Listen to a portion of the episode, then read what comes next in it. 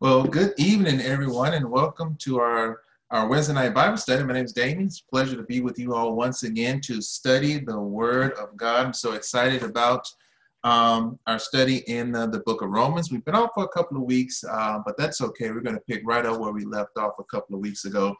And interesting enough, um, uh, a couple of weeks ago, we only got through the first three verses of our lesson. So, um, so tonight's study will be the remainder of um, verses four through seven of Romans chapter one. So, um, and, and the reason why we didn't get through our first um, seven verses a couple of weeks ago is, is because there's so much to the book of Romans. Um, um, uh, understanding the book of Romans is essential to um, realizing what the sin nature is and how the cross has given us victory over the sin nature. So uh, we're going to learn a whole lot of things about the sin nature and and how for uh, we are to walk in this uh, victory that God has afforded us and and, and the importance of realizing the, the power of the cross and how um, we must uh, trust God in all of our ways. And so, um, going through the book of Romans is going to be uh, uh, packed with a lot of information. So, I just encourage you all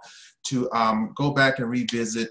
Um, these Bible studies in the book of Romans. Uh, take a look at the, uh, the Bible study notes on the website.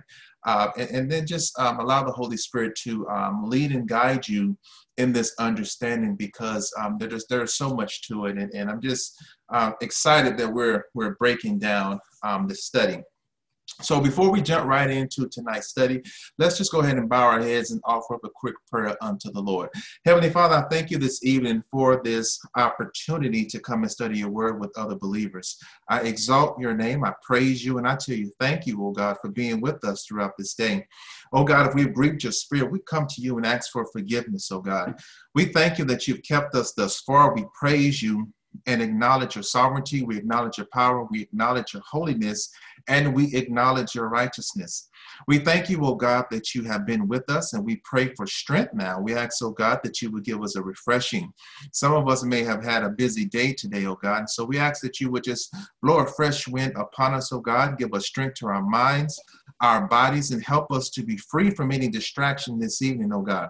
We pray and we ask you for the gift of teaching. Let the anointing of teaching come in tonight's Bible study, O God. We are here to learn your word. And we thank you for guiding and directing us, oh God, and leading us to all truth. I praise you and I exalt your name, oh God, because I know that um, great things are going to come forth from um, our Bible study uh, in the book of Romans. And so I just give you all the praise and all the glory, oh God. And so, Lord, we lift your name high once again, and we thank you for drawing us unto you this evening. In Jesus' name we pray. Amen and amen. So, uh, we're just going to go ahead and jump right on into um, tonight's study.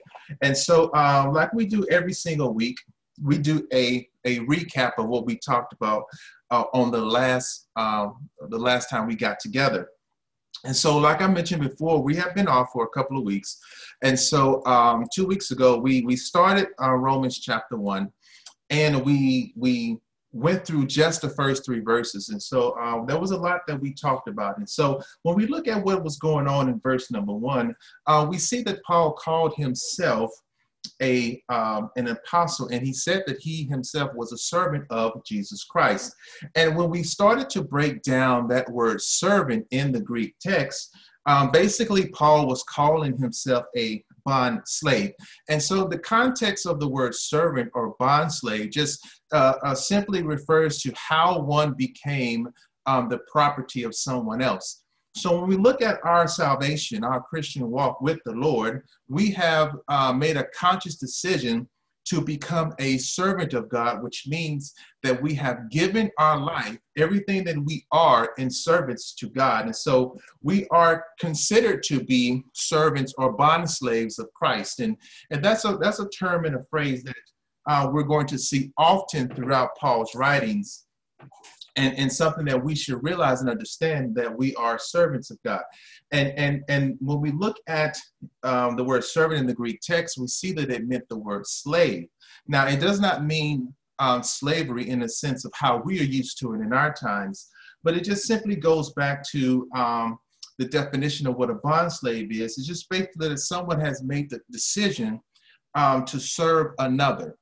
And so we're all servants of Christ, and we are all considered to um, be these bond slaves of Christ. And so Paul was saying that he is bound to his new master, which is Jesus Christ. And the only thing that um, could break that bond, if it was possible, was death itself.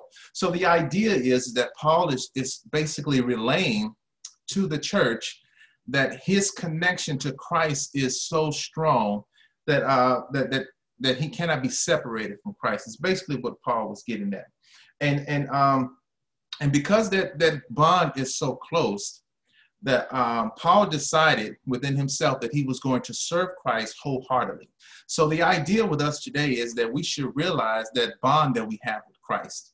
And the mindset should be that we're so connected to Christ that nothing can break that bond. And as a servant, we should strive to do everything that our master desires.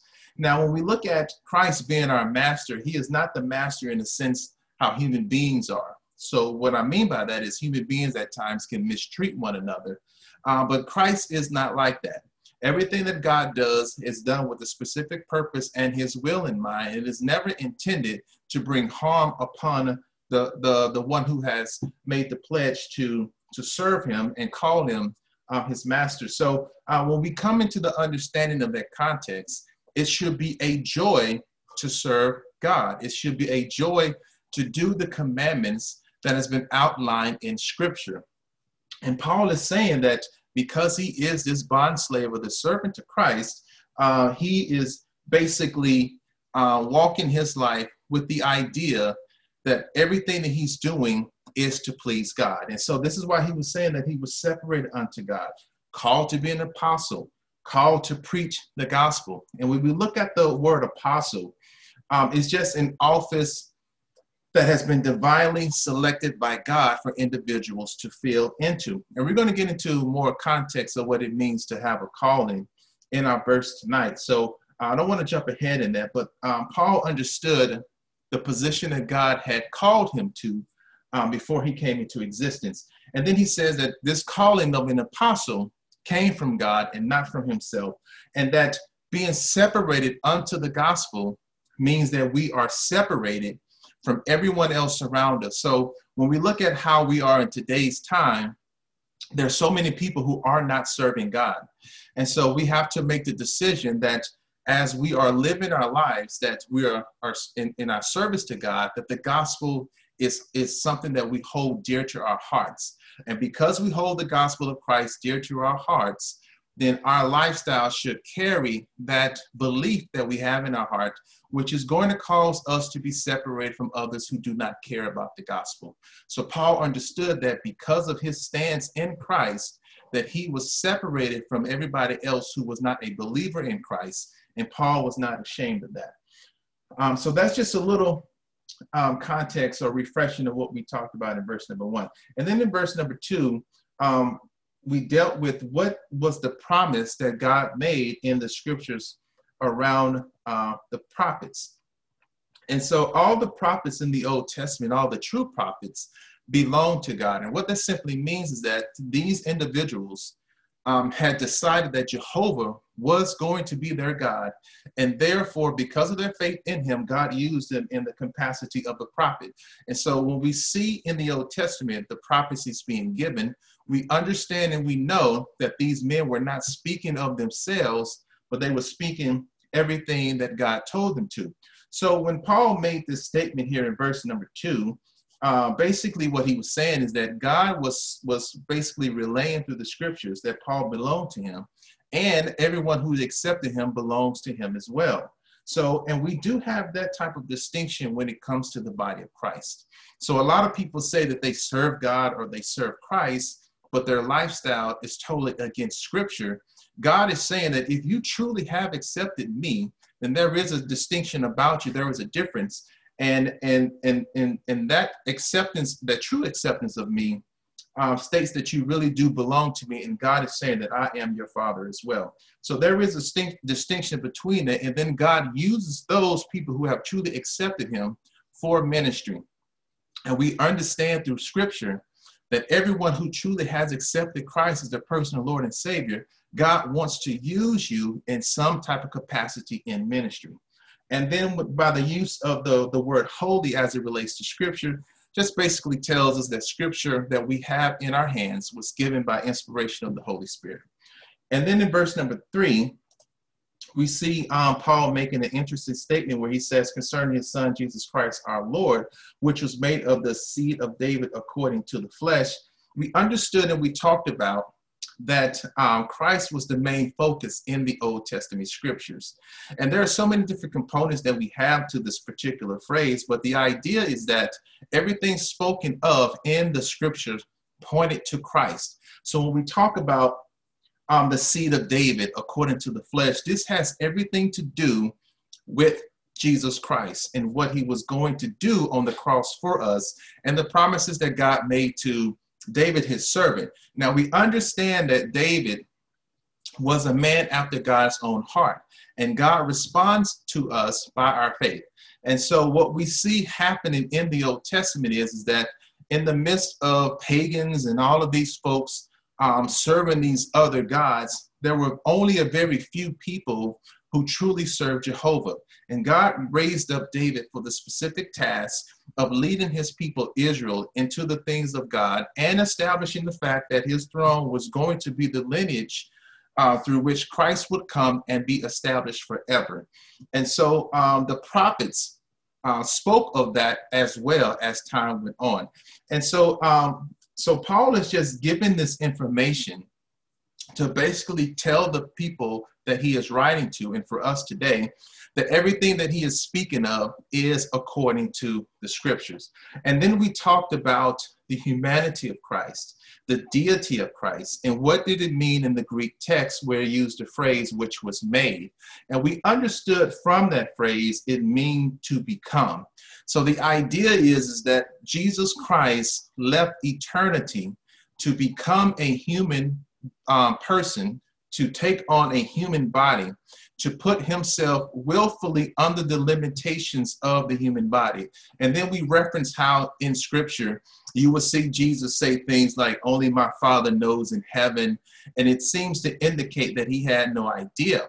But in the human flesh, he chose to limit himself to our frailties and to our limitations. And so, um, so certain things he willfully chose not to disclose uh, himself too. And this was just to show us the humanity of Christ. So Paul is once again bringing this out to show that Jesus was who he said he was. And the Old Testament scriptures actually bear this out. And then we look at what the word incarnation means. And we saw in, in Isaiah chapter 7 and, and, and chapter 9, as well as Matthew chapter 1, um, that the scripture told us how Jesus Christ was going to come and, and, and how that everything that Christ did was foretold. And we looked at the, what the word flesh uh, uh, meant in um, the Old Testament. And we understood from that conversation that flesh was a generic word that referred to animals and humans. And so uh, uh, many different things are, uh, are going on in the Old Testament scripture to point us to who Christ is and how we are to uh, follow him and believe his words um, throughout the entirety of our Christian walk. Uh, and so um, Paul was just once again making these statements to get his reader to come to the understanding that he was in agreement with Scripture and he was not going against anything that was written in Scripture. So that was just a quick uh, recap of what we talked about a couple of weeks ago. So tonight we're going to continue on in verse number four. And so if you got your Bibles open, turn with me to Romans chapter 1, started reading in verse number four. I'm going to be reading from um, the King James Version, and, and, and we're going to get through these verses tonight. It's, we're probably going to be right at the end of our Bible study um, because there's a lot of information jam packed into um, these last uh, three verses. And so, verse number four says this and declare to be um, the Son of God with power, according to the Spirit of holiness, by the resurrection from the dead. So I want to jump right into um, our curriculum question, question here. And it says, How was Jesus declared to be the Son of God with power? So, did anyone find any information around that question? How was Jesus declared to be the Son of God with power? Anybody want to take a stab at that one?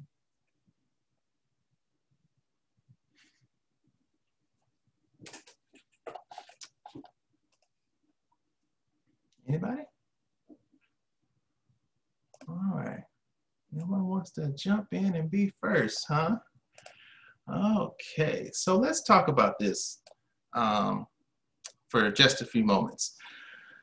So when we look at um, this particular question, why was Jesus declared to be the Son of God with power? So um, it's going to have to take us all the way back to the initial promise given in Genesis chapter 3, where the Lord said that um, his seed would bruise um, the head of the serpent, and the serpent was going to bruise his heel. This had everything to do with Jesus Christ coming in the flesh. So this was God God's way of of letting um, the powers of darkness know, as well as humanity knows, to know that there is coming a redeemer to to bring back into right standing all of creation that has now been tainted by sin. And and when it comes to David, uh, well, let's go back to Abraham. Now, the, the scripture tells us in the book of Genesis as well that God called Abraham righteous um, because of Abraham's faith. Now, Abraham's faith had everything to do with what God said. I mean, what was God saying to Abraham? There was a whole host of things that God was telling him. And we see that God gave David a great promise that his descendants would be greater than the, the, the grains of the sand of the sea. So we see God uh, telling Abraham that you're going to have so many descendants after your loins that you won't be able to count them. Now, this, of course, is referring to all who will come to Christ. And then when we get over to David, we see what was going on with Israel. Israel had a, a desire to have a king. We know uh, they, that, they, that they wanted Saul. They didn't want to wait on God's person. But God already knew that David was going to be king. That's the one that God had chosen simply because of David's heart. Because the scripture tells us that David was a man after God's own heart. Even though he had a lot of shortcomings, David truly loved God. All you got to do is read 1st and 2nd Samuel, and you will clearly see that David loved God, as well as some of his writings in the book of Psalms. And then God made a promise to David. Now, that promise that God made to David can be found in 2 Samuel uh, chapter 7, starting in um, verses, basically verse 11, um, all the way through uh, verse 17. So we see the promise that God told David concerning his throne and his kingdom. So this is where this question now comes in. So when we talk about what does it what does it mean that Christ uh, is the Son of God, it basically is talking about um, Christ came through the lineage of David, and you can find that lineage in Matthew chapter one. Now the power that is referring to here is the power of the Holy Spirit. Everything that Christ did, he did so under the power and the anointing of the Holy Spirit. So we look at Son of God here, that is a phrase that uh, means in the likeness of, or uh, let me pull up my notes here. So I want to make sure that I, I say it properly because I was just reading this uh, just a few moments ago where it talks about the phrase son of God or um, son of David. So when it talks about the word son, it can mean possessing the na- possessing the nature of or in order of. And so the idea here where Christ is called the Son of God, it's a, it's a twofold understanding. Uh, it goes all the way back to John chapter 1, where it tells us that the Word became flesh and dwelt among us, that the Word was with God and the Word was God. And Jesus spoke throughout the Gospel of John, which is why we started there first, describing his relationship with the Father. And he said, If you've seen the Father, you've seen me. So what we have uh, being displayed here is, is that Jesus is the, uh, the exact representation of God the Father. He's in the order of whatever the essence of the Father is. And then the second fold message is when Christ came in the incarnation, his father was not of a human origin, which means that he did not come through the seed of a human being.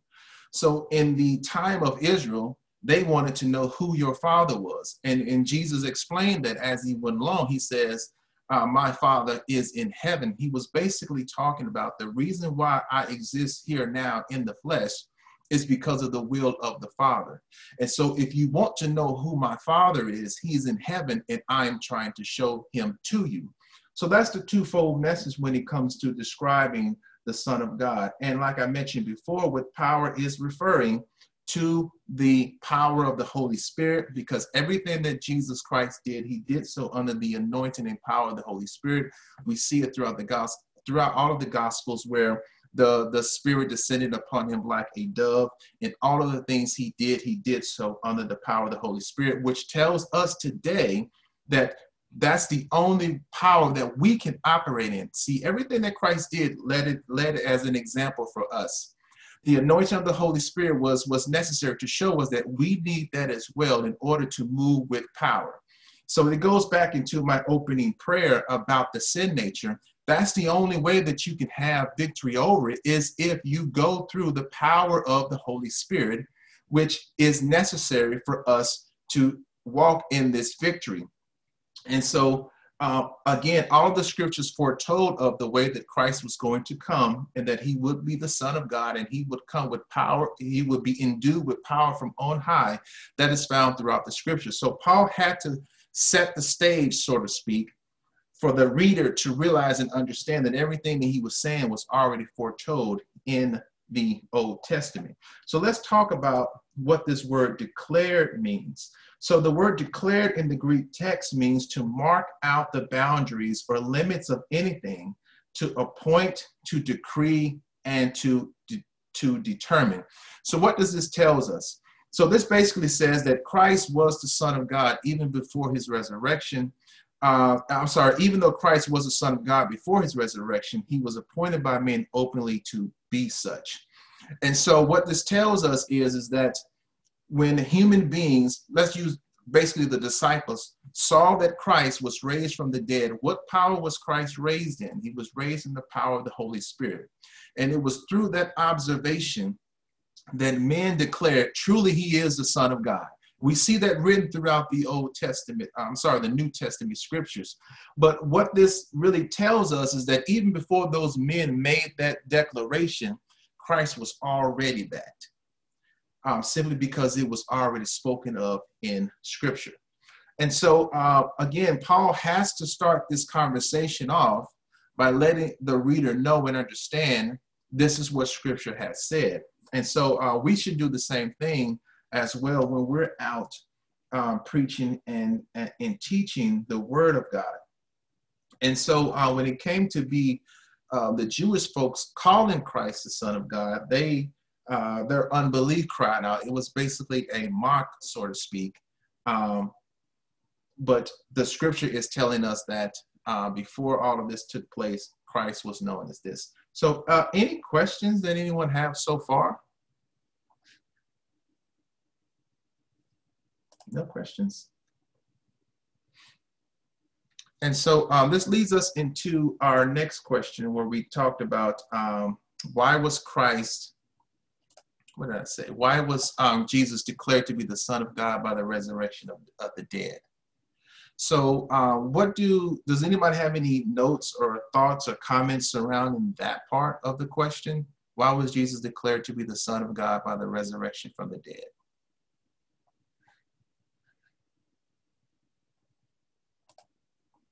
So these are um, so these questions are are hinting at um, some of the doctrinal things that we read uh, that we've been taught throughout our, our Christian walk.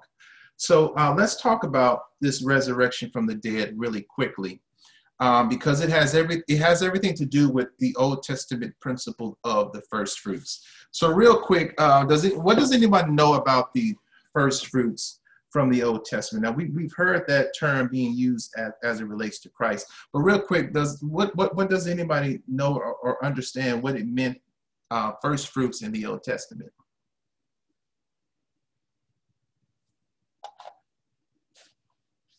It's not a trick question.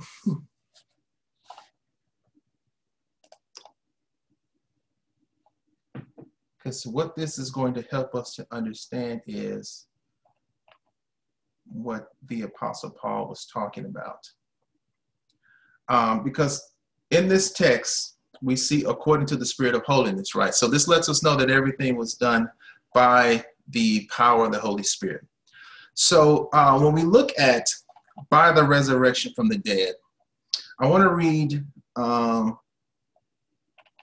I want to bring up uh, my notes here. So I'm going to put this over on the screen really quickly. So when we look at what I have written here, by the resurrection from the dead. So this means that the Jews, through their unbelief, crucified Jesus because he claimed to be the Son of God. God the Father resurrected him because he was the Son of God. The Greek text concerning this phrase does not, did not use the word eknekron, which means out from among the dead, but the word nekron was used, which means of the dead. So this is important to understand because what this phrase tells us is that the resurrection of the dead, as it relates to those who die believing in him from the New Testament on, will be raised in the likeness of Christ's resurrection. Christ's resurrection demonstrates that he is deity, but it also guarantees that the righteous will be raised to life because he was raised. Jesus was raised from the dead to not only ratify the cross, but that he was the first fruits of the righteous dead, according to 1 Corinthians chapter 15, verse number 20. So what this is, what this, what, what actually am I saying in this particular phrase is this, is that um, Jesus Christ is, is considered to be the first fruits. Resurrection from the dead has everything to do with every single one of us. Because if Christ does not come back uh, and call us up to heaven to meet him in the clouds, we will die. And our body will be sold into the dust of the ground.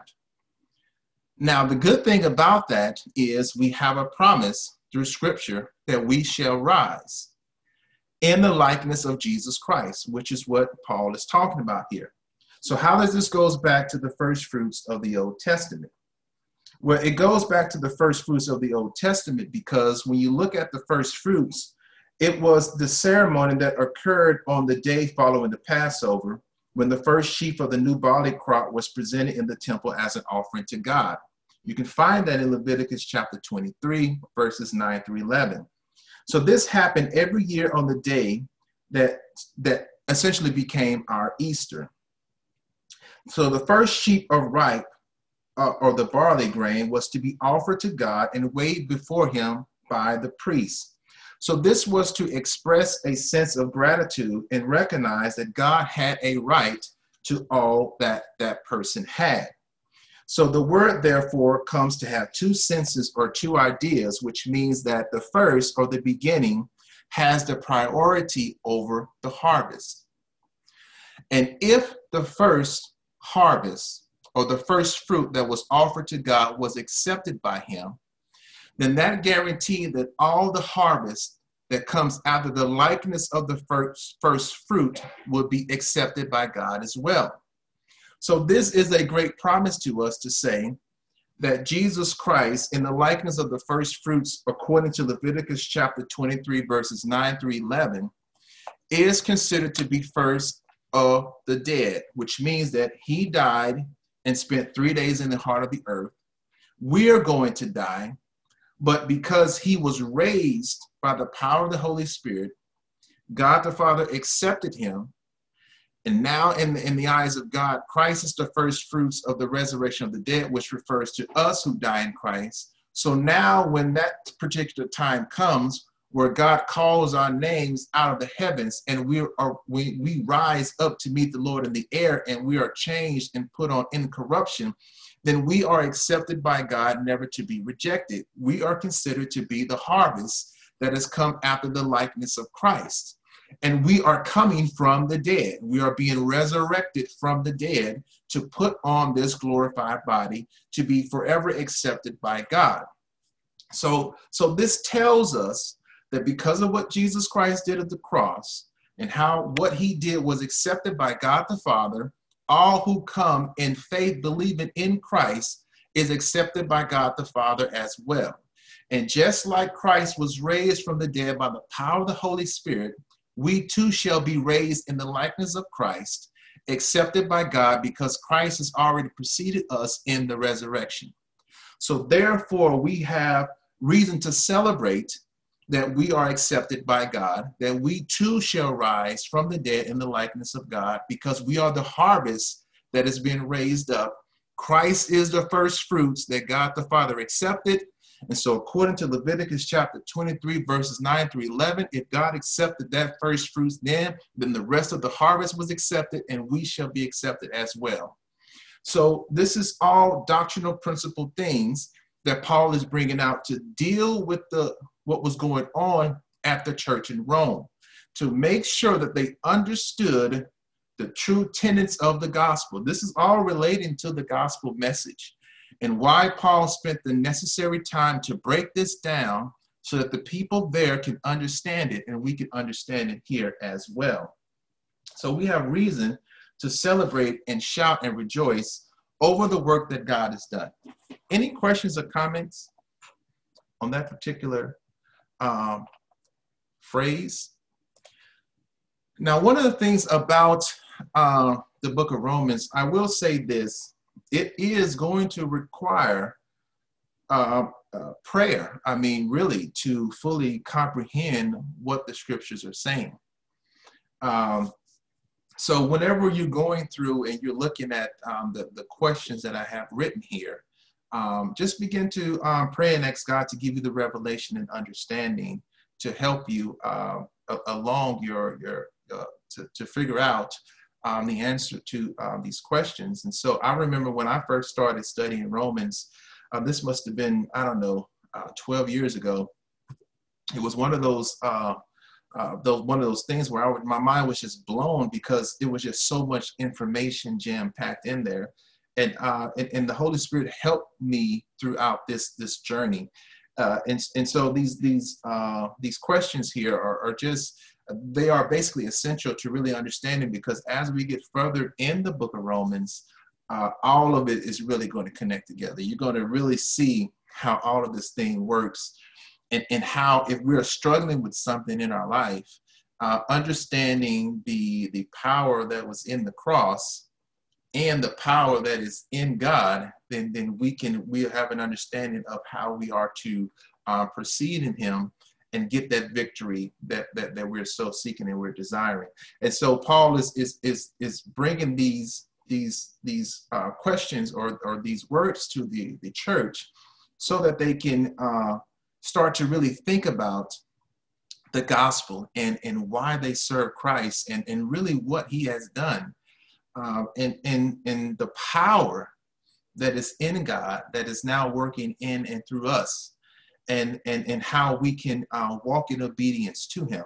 And so that leads us into verse number five, where Paul, well, the scripture says here, by whom we have received grace and apostleship for obedience to the faith among all nations for his name. Um, and so when we think about uh, what Paul just said here, he, he said something very interesting in this opening phrase where he says, by whom we have received grace and apostleship. Now, now, why would Paul make such a statement here? Well, he made this statement to basically say a couple of things. So, uh, so we, if we go back over the first four verses of this particular uh, chapter, Paul starts off by saying that he is a servant of Christ. He is called to be an apostle. He's separated unto the gospel of God. So he understood in his opening statement that he himself was a servant of God, that he himself was called to be an apostle, which means that God called him to this office. And the word calling simply means to invite, an invitation. Um, God, as creator, uh, creates, he has created all of us. And so to make this thing plain for hopefully for us to understand what it means to be called, um, we, we all of us have at some point in our time created something. I mean, whether you've uh, you know drew a picture or um, uh, created a pot or, or, whatever it is, all of us has, has at some point in our life created something. We, we had an idea, and, and we did the necessary things to bring that idea to pass. So uh, I like to use my profession as an example as a uh, computer programmer analytics guy. over the years, I have, I have written pro- computer programs. I, I've, I've built things from the ground up. And one of the things I always try to get people to understand is, is that, uh, and Pastor says this all the time, uh, you know, the, the, the, the, the purpose of a thing is found, found in the mind of its creator. So when I was building these computer programs, the purpose of what, it, what I wanted to do was in my mind. So I had uh, an idea. I, I, decided that this computer program is going to function this way. Uh, and so when, when that computer program actually was built and it came and it manifested, all the, the functionalities of that computer program came from my mind. It, it came from me. The computer program didn't do anything to, to earn the, the ability to function the way that it did. The computer program had absolute, absolutely nothing to do with it whatsoever. It was all on me, the creator. So what God has done is, is that God has already established how he was going to create. So for example, let's just say God decided that he's going to create 500 million people with the ability to, to sing like a heavenly angel. And out of that 500 million, God says, okay, for, for those who accept me, I'm going to call them to be a, a worship leader. I'm going to call them to be a psalmist. I'm going to call them to, to, to write songs. I'm going to invite them to be a worship leader to, to write beautiful songs. And out of that 500 million, let's say 5 million actually God knows is going to accept the call. So God knows those 5 million by name. So he calls all 5 million by name before they come in existence as a worship leader, as a psalmist. That's what the creator does. So those 5 million people didn't do anything, nothing at all to, to be called to the office or be called to be a psalmist or a worship leader. They didn't do anything. This was all dependent upon God's grace. So Paul is saying here, by his grace and apostleship. So it's all was dependent on the grace of God, the goodness of God. We couldn't do anything to earn this grace. This is God simply extending it based upon his knowledge of who we're going to be. So this is the same manner in which we're all called today. None of us on this Bible study line did absolutely anything to be called to the point that God has called us to. I didn't do anything to be called a teacher. Some of you didn't do anything to be called a prophet. This was all dependent upon the grace of God, God knowing who we were going to be before we came into existence, the Creator uh, creating human beings with these different types of abilities simply by His own grace, and God understanding and knows who is going to accept Him. So, therefore, because as a creator, those who have these specific things that the creator has done, he calls them to this office. And when we get saved, we accept that calling. And Paul is saying here, we receive this grace and apostleship for obedience to the faith among all nations for his name. So the calling of God, like I just mentioned, does not come as a result of works of merit, but only by the grace of God. So I mean, because if if we could do something to earn this calling, then we would have something to boast about. And because of our nature, it will always lift up our flesh and not God. So this is why uh, we we don't have a part to play in any of this that we're talking about. This is all upon the grace of God.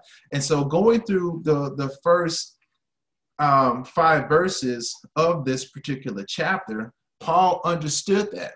He said, I'm called, I'm a servant of God. He called me to be an apostle.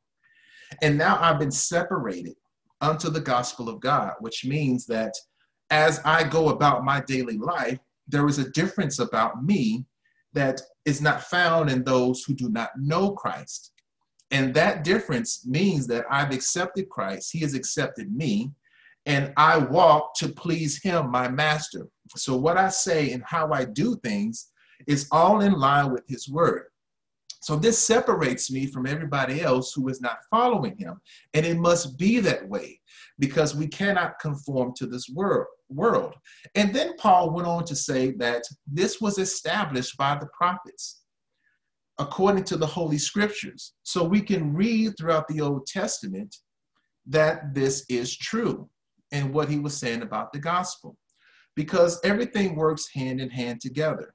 And so, for those who upheld the Old Testament as truth, Paul is using that to say, if it was found in here that you hold to be true, then what I'm saying, you can bank on it that it is true.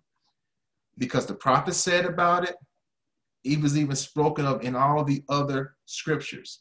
And then he mentions Christ. And then he talked about how Christ came in the flesh and how it was prophesied. So, why did Paul have to go that route? Because of what he's talking about here.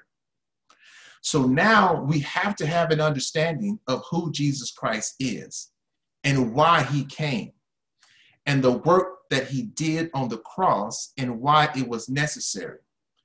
We have to have that understanding to understand the gospel, to understand our calling and the significance of our calling and why it's so important that we uh, accept that calling and move wholeheartedly as a servant to fulfill the wishes of our master.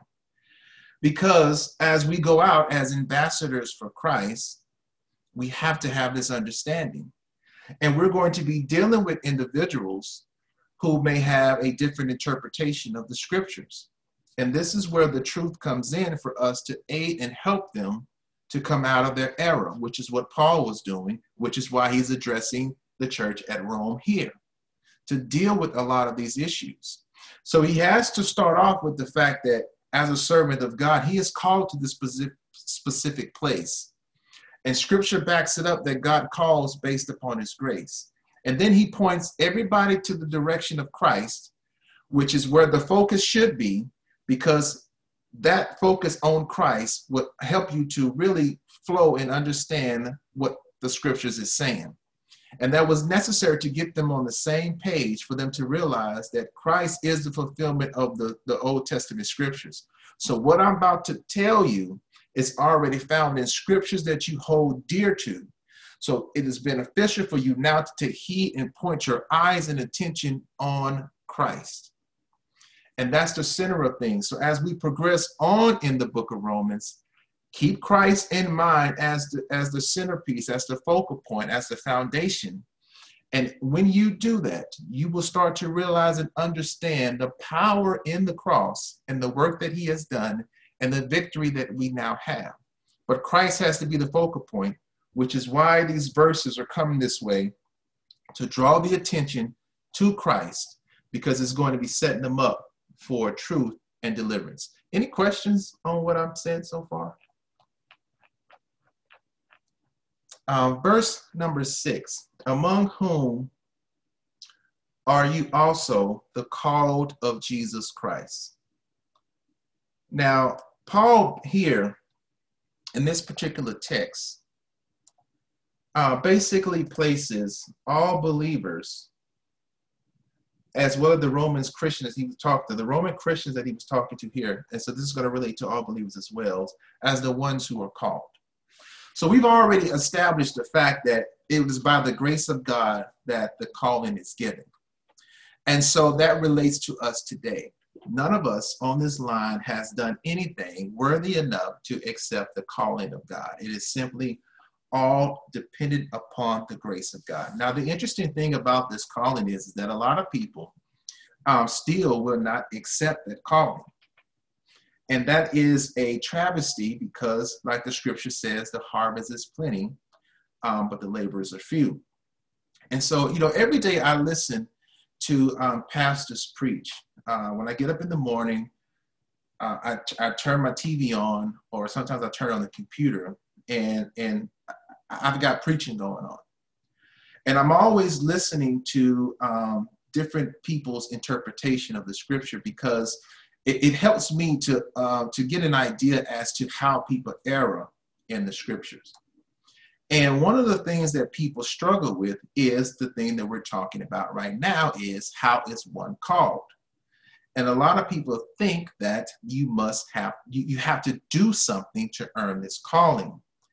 And the reason why they un, they come to that uh, interpretation is because they don't realize what God's grace is. And so when we look at verse number six, as well as the previous verse here, um, Paul is telling us that we are called of Jesus Christ.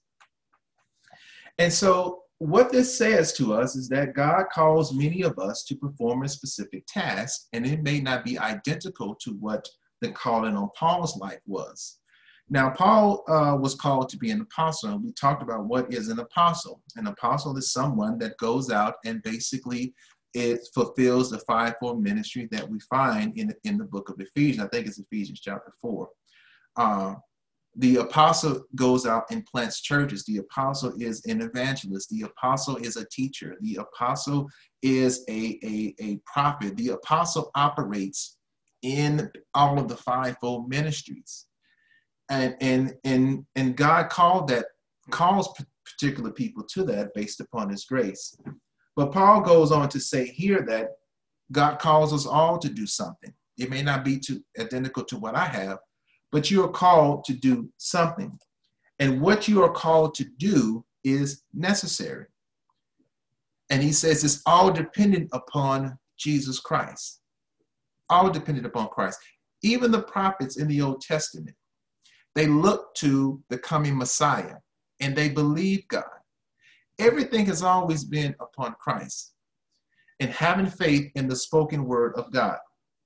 So Paul is saying here to all of us, and even to the church at Rome here, we're called in uh, through Jesus Christ. Because of, of Christ, we are called to do something. Um, and we must be obedient to him because as servants, that's what we should do. And then he in he's in he, our last verse tonight. He he's we're going to see that he started off by saying to all that be in Rome, beloved of God, called to be saints. There's that word called again. Grace to you and peace from God our Father and the Lord Jesus Christ. So Paul is referring to the church in Rome, but this is also referring to us as well because why? We know we're saints of God because of what we know about in the, in the New Testament. So therefore, we can we can take what he's saying here and apply it to us. When we look at the phrase "beloved of God," what that what that simply means that God loves us. We're God loved ones. Um, we, we are experiencing this unconditional love of God because of our faith in Christ. And then he went on to say that we are called to be saints. Now, the interesting part about this phrase, the words to be were inserted by the translators, and, and this what makes this phrase to be somewhat confusing. So, uh, what this, given the way that it is interpreted now or translated now, it, it seems to suggest that at the moment of salvations, we are not saints, but we have to work towards that. The truth of the matter is, is that we become saints at the moment we make Christ our Savior. So what this this this should read is to all that be in Rome, beloved of God, called uh, saints of God, not to be saints, because we are called saints of God, because it was already determined before the foundation of the world that uh, all who would come in belief in Christ would be known as sons of God, would be called saints of God. Uh, we see that principle written throughout the entirety of the Bible, that premise, that truth, and that statement of what I just made. So, uh, for whatever reason, I don't know why the um, translators translated this way. In some other translation, it, it, would be written just a little bit better, but this is the King James Version. But uh, the idea behind this particular verse here is that we are loved ones of God because of our faith in Christ, and we are called saints of God. At the moment we truly accept Christ as our Lord and Savior. And then we have here grace to you and peace from God our Father and the Lord Jesus Christ. And, what this tells us is that we are all saved by grace. And that there is nothing that we can do to earn it. It is all simply by the grace of God and is extended to all who would accept uh, Jesus Christ. So I want to stop right here and just kind of do a quick recap of everything that we talked about and how we can apply today. Hopefully, uh, um, there is um, some understanding. So, first, that we have to really understand that we're servants of Christ, all of us. We are called to a specific task that God has determined before the foundation of the world. To understand what that calling is, just simply ask God uh, seek him in prayer for specifically God, what, what is it that you want me to do? have that understanding that there is something that God wants you to do. And then realize that you're separated unto the gospel, which means that as you go about your daily life, your attitude or your lifestyle should be to please your master. That everything that you do should line up with the word of God. As you go out and you preach and you teach, you have to understand what the gospel is the good news. What is the good news? What did Jesus do on the cross? He atoned for our sins. Okay, well, what does that mean? You have to be able to uh, explain that to let people realize and understand um, the severity of the situation that they're in. Um, and when you think about what your calling is, uh, whenever you ask God, and, and, and hopefully all of us understand and knows what uh, God has called us to do, you go with that idea that you will serve that calling to the best of your ability, to do whatever you possibly can to please God and fulfill the mission of that calling. That's what the Apostle Paul was doing. And you have the idea that as you go about speaking of Christ, you have the assurance that from Genesis chapter 1 all the revela- all, all the way to the end of Revelation 22, 21, that it is based upon truth.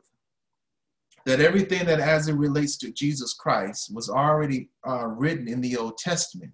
And men and women believe that promise all the way through the entirety of the Bible. So you have that understanding that Christ is truth and he is who he say it is. So when you go out and you declare whatever it is that God is leading you in your calling, you declare the truth of Christ with assurance that it is based upon fact and not anything else. It's based upon something that is not, sub- uh, not subjective, but is objective, which means it cannot change. And then you go and you present who Christ is to the entirety of the world, believers and unbelievers. There are a whole lot of folks in the church who really don't understand who Christ is. But you come with that understanding, that assurance that you know who he is through the study of the scripture, the allowing of the Holy Spirit to lead and guide you. And that when you speak about Christ, you can show them through the Old Testament from Isaiah chapter 7 all the way upwards that the manner in which Christ came and was necessary. But yet, even though he came in the flesh, he was still God because uh, before Abraham was, I am Christ made that statement as well as John chapter 1 tells us who Christ was before the incarnation. So you go and you tell people that Jesus Christ is God in the flesh. And it was necessary for him to come in the likeness of flesh because that's the only way that man could be redeemed. Because life is in the blood according to Leviticus, and blood had to be shed so that the innocent can go free.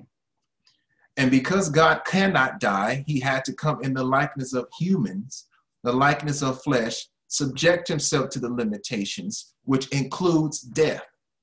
So, but the good thing about that is death could not hold him down. Why? Because he was not tainted with the sin nature. He fulfilled the law of God as it relates to how sinful man can have right relationship with God, raised from the dead, came as the first fruits, and now the promise is to us that all who believe in him, we shall too be raised in the likeness of his glorified body on the day that he calls us home.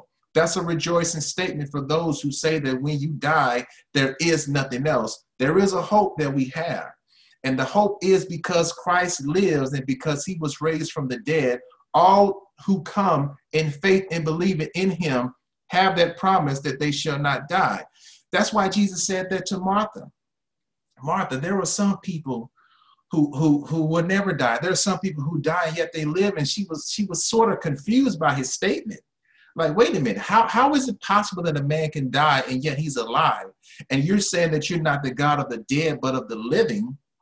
And then there are some that would never die. Jesus, what are you talking about? He was basically saying, I am the resurrection and I am the life. This is where we go with that understanding from the revelation given to us in Scripture. So Paul is, is, is telling these individuals this, establishing the fact that Christ is the center point, and we must do the same thing. We must understand that in our life, Christ is the center point. And as we're teaching and preaching about who he is, we should always bring that into the front of those whom we are preaching and teaching it to. And then we have to come with the understanding that as we are walking out with God, that we have power. That same power that raised Jesus Christ from the dead is the same power that's working through us because he is the Son of God with power. And because he came and he operated in that power of the Holy Spirit, we too have access to that same power. So that same power is, is what's going to keep us and help us to walk in victory. So over what it is we're facing and what it is that we're dealing with, we're walking in that power. And and and and we're walking after the spirit of holiness. Why? Because we have the Holy Spirit living on the inside of us.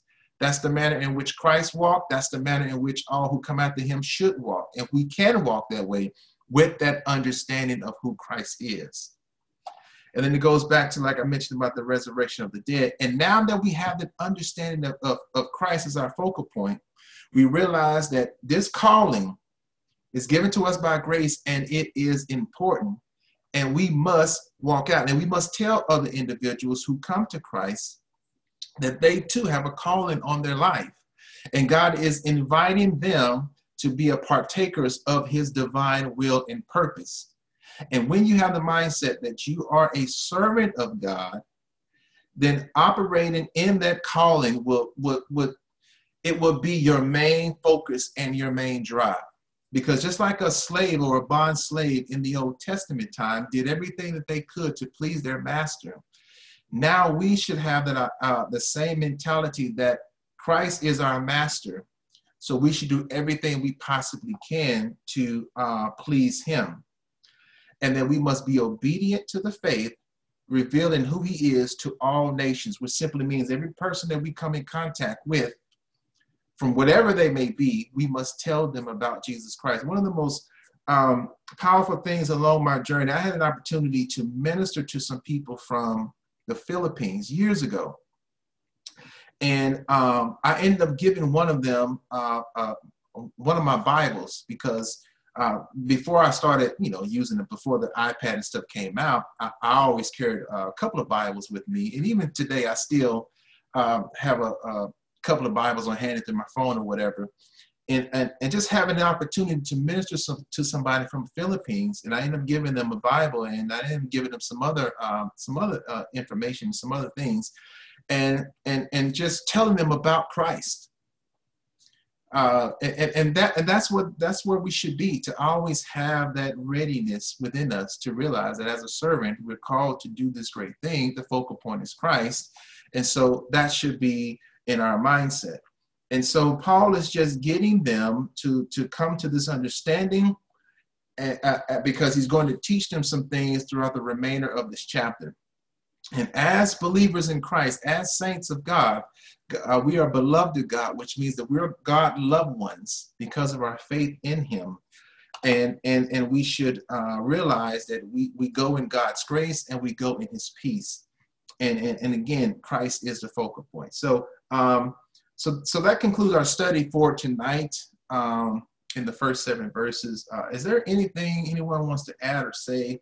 Um, uh, to what we talked about. So there are some things that may not be clear or, or we're all good. Take silence as a means that we're good. um, so next week, we're going to look at, hopefully next week, um, we're going to get through uh, verses 8 through 16. And so some of the things that we're going to talk about upon next week is is what the Holy Spirit intends for us concerning, especially concerning our faith, and how God is a true witness of our faith, and how we are to serve Him with our spirit. And, and again, it's pointing to Christ as the foundation. So, so again, all of these things are going to be necessary because the foundation, as we start off in Romans, is is the, the reality of who Christ is and what He has done and, and, and that's going to help us as we move along this journey. So, so once we get through the uh, entirety of the um, book of Romans, uh, hopefully we'll all have that great understanding about, uh, like I said, the sin nature in um, basically the work that Christ did uh, upon the cross. And so um, those those curriculum notes are uh, available now at the website. And uh, again, so these questions are not meant to be like hard or anything. It's just uh, meant to to get you to dive much deeper into the text and and get you to realize that Scripture connects to one another. And so, uh, um, so prayerfully, hopefully that uh, uh, you guys will be able to uh, to tackle these and and actually grow in, in, in some of the knowledge that God wants us to have concerning uh, the Scriptures here. So. Uh, again, you can just go to the website, ktwnow.org, um, to get the Bible study notes as well as the curriculum. So, uh, is there anything else? Uh, there not anything else. I guess we can just bow our heads and pray out. Heavenly Father, thank you. Yes. I just wanted to say that I was um, that was an encouragement that you said in the beginning about uh, the Book of Romans that well, so far I've I've been uh, finding it a bit difficult. You know, starting out thinking that, um, and it may be so also that, you know, um, Paul was trying to tell him the difference in the law and actually the Holy Spirit. But I think that for me, it so far it is a, a difficult book. Mm-hmm. So you saying that in the beginning, saying that it's going to take some time, but as we go on through this book, that you know you'll come to an understanding. So I just wanted to let you know that um, I agreed with what you were saying, and I was glad to hear you say it because I was thinking oh, yeah. that um, you know, I, why I, why I'm not I'm not having any aha moments when I'm reading it and everything. That's that's it. Uh, oh yeah, I remember when I, when I started out in Romans, like I said, about twelve years ago or so. I, I was in the same boat, and I I couldn't grasp my head around. Okay, God, what are you saying there? Right. And, and what the Holy Spirit wanted me to realize was is that I needed to to take my time in what I was studying, and to allow Him to to lead and to teach me because I, I guess what I was trying to do, I was trying to just just barrel through it, just like yeah like another book but he was wanting me to realize no this is important because having the understanding of this book will help you to walk in the victory that you read about in the other chapters in the other books of the scriptures. Uh, and so it wasn't until i actually took my time started to focus on one verse at a time that then it started to to come to me. And then he led me to uh, other different avenues, other different tools, and, and uh, uh, to to help me along my journey. But it, it literally, uh, I, I, had to really just just focus and meditate on these verses, which is why even on a couple of weeks ago, that's why we only got through the first three, and, and I suspect that even on next week, we probably won't get through all eight of them.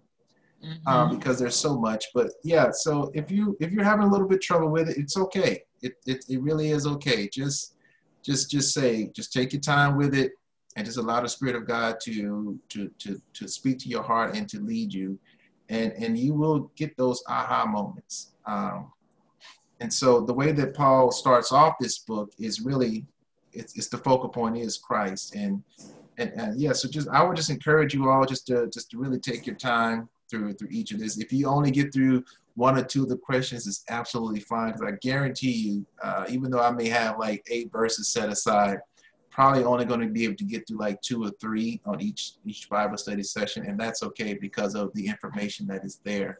So uh, yeah, so yeah, yeah, just take your time, and and I recognize that this this is a challenging book to understand. Uh, and this is one of those situations where I believe that God wants us to all of his word he wants us to focus on, but there are some areas that that are just like like no, I want you to to really focus. And I think right. Romans is one of these things. Well, thank you for the Bible studies of uh, 2020. Ah, you're welcome. I forgot your day is the 30th. I was like, oh, we're so close to the end. yeah, next thank week will be 2021. Uh, but I thank you guys for just tuning in every week. And um, Putting up with me and my, my talking. but yeah, but thank anything else, guys? No? All right, let's bow our heads.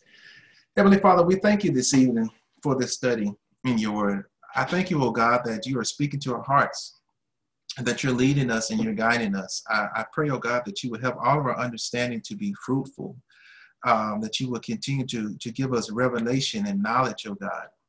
I thank you, oh Lord, that you just open up this manner in which we can come and study your word. And I just pray that you would just move upon us when we uh, read these verses, that you would speak to our hearts and give us insight, oh God, and lead and guide us.